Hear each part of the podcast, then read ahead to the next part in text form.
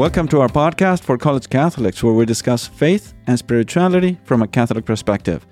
Today I have a guest, Dr. Lawrence Feingold, and we will be talking about confession because uh, in the previous uh, episodes we've spoken about confession and indulgences. So now I thought I should uh, invite Dr. Feingold to speak about sharing his thoughts about confession.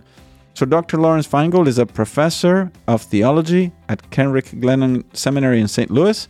He got his doctorate degree from the Holy Cross University in Rome, and he converted to Catholicism in 1989 together with his wife, and uh, while they were engaged in realist marble sculpture in Pietrasanta, Italy. He is the author of several books, uh, Touched by Christ and The Nat- Natural Desire to See God. So, Dr. Lawrence Feingold, thank you for being with us today. Thank you for having me. It's a great pleasure. Yes, it's great to have you again. Uh, last and previous episodes, we spoke about all your conversion story. Um, so just to go directly to the to the main the meat and potatoes of this um, podcast, because I know there's a lot to talk about. Um, we've been talking about confession, right, and how God uh, forgives us our sins through the ministry of the priest, through the sacramental ministry of the priest by the grace of Christ. Christ is the one acting through the priest. If we do a good confession, uh, we say our sins. The priest, uh, through the absolution, forgives our sins. Now, uh, I mean, I imagine at one point in time you you were an atheist before, mm-hmm. so uh, surely that must have been uh, almost a scandal, right? To have to say one's uh, sins to a priest. So, what was your experience uh, in your process of conversion before, right? Uh, when you were, you know, converting, and what? How did you? What was your experience, right? Coming from atheism, having to say, you know, one's sins to the priest, right, to the human being. Um, well, let me say something at the very beginning of our conversion, before baptism. Um, it, the the first time I ever prayed in my life, um, what happened right after I made this prayer, "Teach me to love and be a light unto others," what came into my mind was sins of my past life, and that I had to ask for forgiveness. That was something that wasn't from me. That, um, but then, um, so we went. Um, we ended up being um, entering the Anglican Church uh-huh. in Florence. And there's no confession in there. No confession, right? So we weren't told anything about confession. And um, then went through the RCIA some months later after reading John Henry Newman, and um, in the U.S. back in Long Island. And in our RCA class, we weren't. Uh, confession wasn't one of the topics. Right uh, now, RCIA. Right, right. Was the process of uh, teaching you catechism in order to become Catholic. That's right, the rite of Christian initiation for adults. So they should teach you. yes, things. that should be a part okay. of RCA instruction. Um, so um, we didn't make a confession at that point, and uh-huh. it was about. Um, I think it was about nine months later, uh-huh. um, the following uh, Christmas, when I it kind of dawned on my wife and I that oh, ca- confession is still a thing, right? right. I had just assumed it was something of the past, and um, so we made our first confession um, about nine wow. months after we received into the church. And um, yeah, it was a liberating. I mean, I don't think my experience is that different from other people's. Right. It's obviously always um, difficult on one side of the the um, before you get into the confessional. Right. Having right. Good, and also if it's a confessional, you're you're intimidated naturally mm-hmm. speaking, right? Right. But it's um, the it's a liberation, right? And so that's. I mean, I think my experience coincides with so many other people of um, remembering that one's speaking to Jesus. Right, that's and key thing. That's a key thing to have. That's the most important. Right? Yeah, to, you're speaking to Jesus. You're telling him what you wouldn't want to say to anyone. Right. right. What you would most want to conceal, but that openness to Jesus and to the priest that he's using as his instrument enables us to open ourselves to who we are, what we've done, and to his mercy in a way that respects our human condition. Right. And that's why I think, uh, because there's all um, this sort of controversy today in some in some countries in some states where they they want the priests to uh, break the seal of confession under certain circumstances, and the Catholic Church has always defended the seal of confession. That means that the priest has a sacred obligation to not say anything he mm-hmm. has heard in confession. Now that makes sense because the the person doesn't confess because he's a priest or because he wants to say things. Because he always knows that the priest has the obligation to remain silent. Mm-hmm. and this is why we have the we're like we we we take courage right and and say these things so the moment if if the seal of confession disappeared right the sacrament would exist but nobody would probably go to confession Right. anymore right? Yeah. And so my experience of confession um, Right. is that there's, yes, there's this um, a nervousness beforehand, but a, um, a joy that can't can't be humanly explained. Right? And we read about that in the scriptures that there's a peace that comes from above. And um, that's, I mean, God doesn't, we shouldn't just go by our experiences, Right, obviously, because people will experience things differently, right? course. According to the needs of our spiritual life.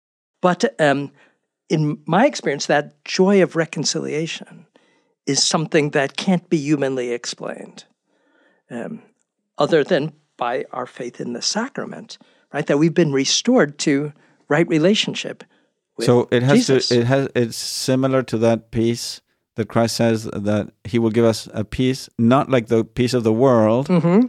which very often is an excitement, right? So the worldly kind of what we think of as peace is some um, something that matches my um, enthusiasm.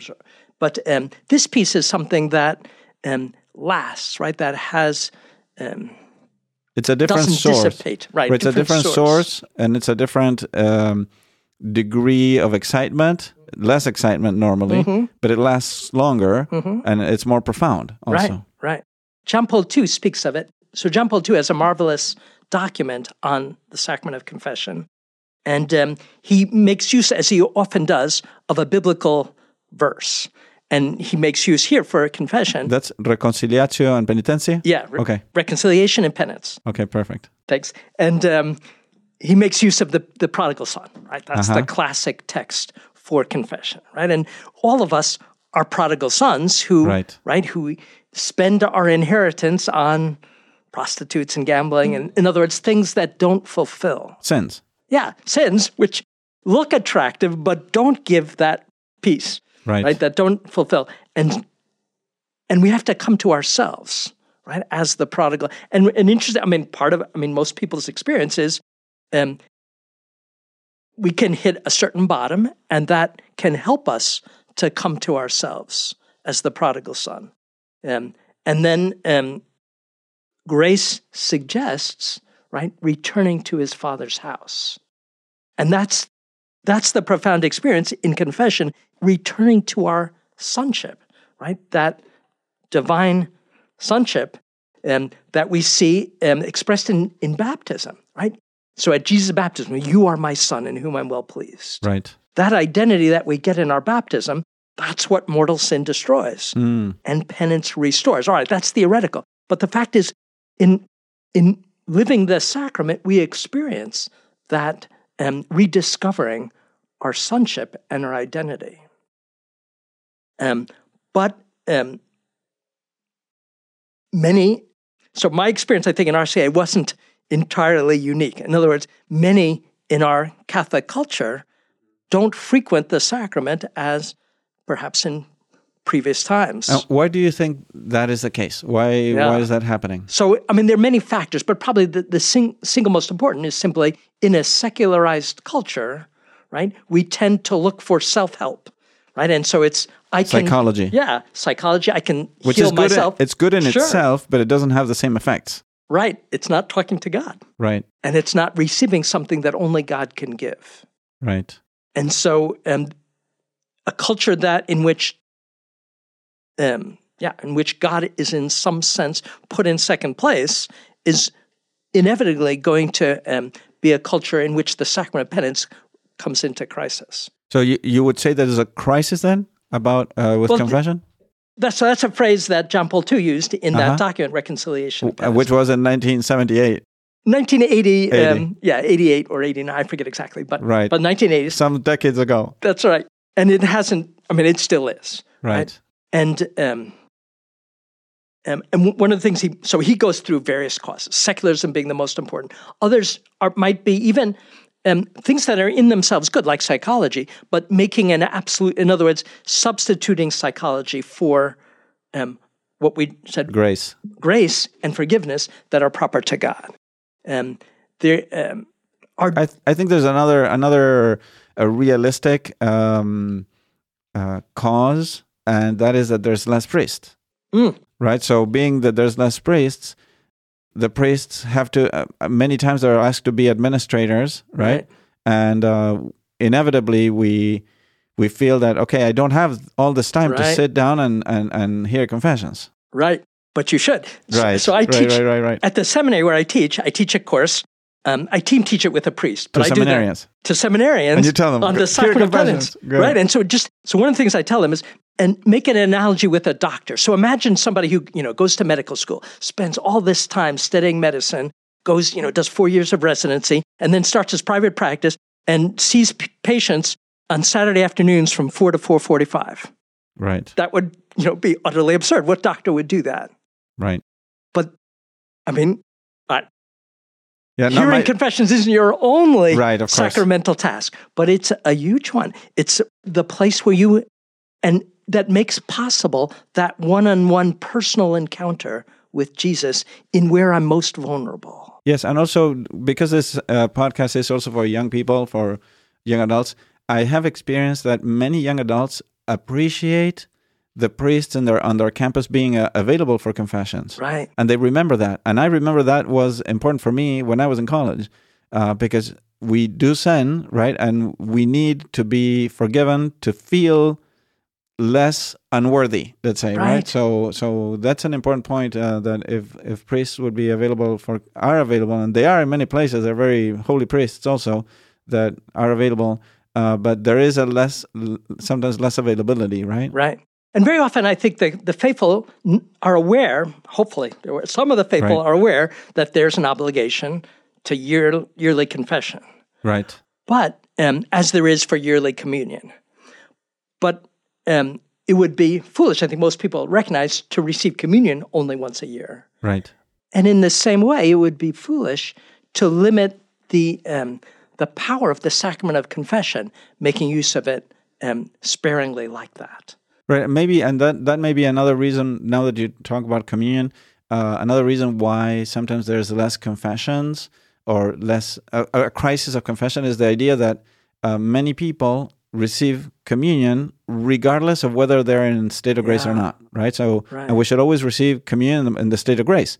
Now, if I am going to stop going to communion when I'm in the state of mortal sin, then I realize, oh, I need to go to confession. Mm-hmm. And then I will go to look for the priest. Father, can I go to confession? Or find the times where there's confessions and the schedule and try to be there so that then I can receive communion. Right. Yeah, I think it's impor- very important for us to see the connection. So even though we don't need to go to confession for every Holy Communion, Right. we should see the connection between the two sacraments in terms of spousal relationship. So the Eucharist is a the sacrament of the bridegroom, Jesus, who gives himself to us, his bride.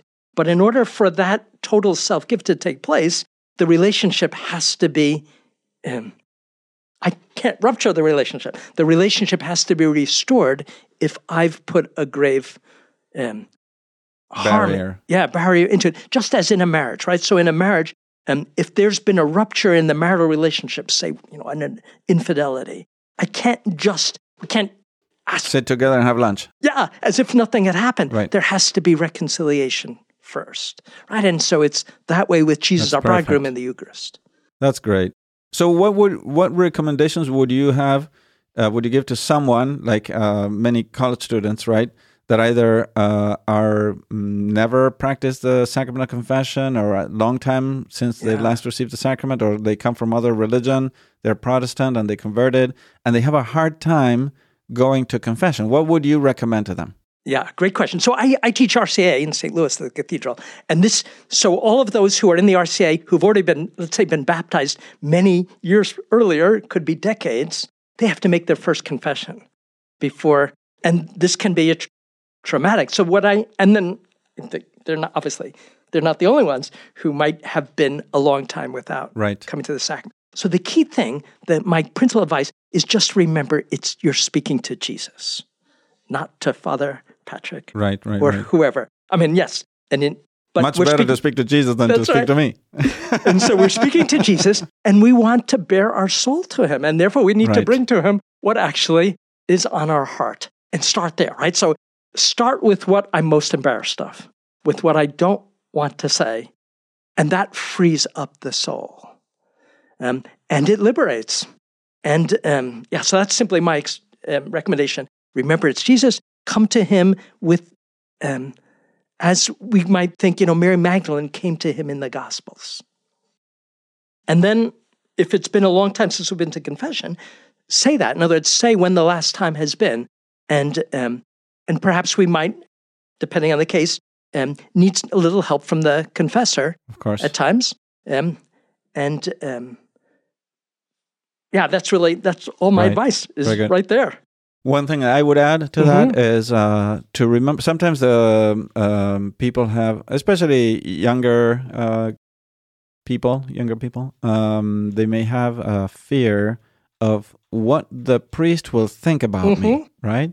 And uh, so, what I tell uh, when I notice that the students are uh, trembling, are like fearful, I said, "Look, I'm here. I became a priest to hear confessions, not not to hear them, but to absolve sins. Right? And uh, so I'm here to do this as a doctor. You know, as a doctor to help uh, the the wounds, right? And um, and also I have heard it all. I've heard Yeah. everything. I've, I've heard confessions in prisons, everywhere. I've heard uh, anything that you can imagine. So I won't be scandalized, and um, you should just not worry about me. Think, Right. as you said, think it's our Lord speaking to you, and I'm I don't exist here. you know? Right. And to think Jesus is edified by our openness and vulnerability. And he, that's the what we should have in mind. In other words, and precisely bringing what is true is what edifies in some way rather than scandalizes.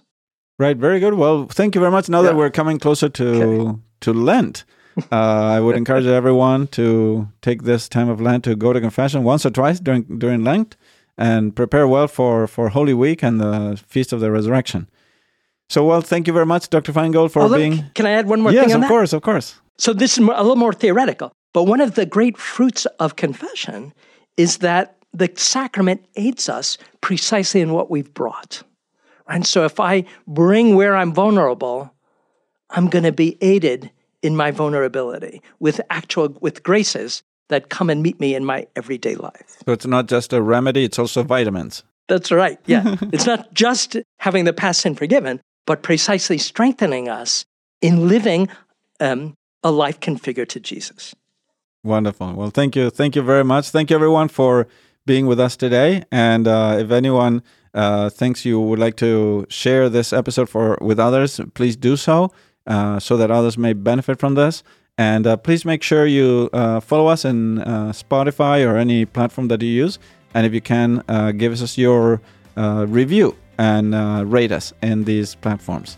May God bless you, and we will see you next time.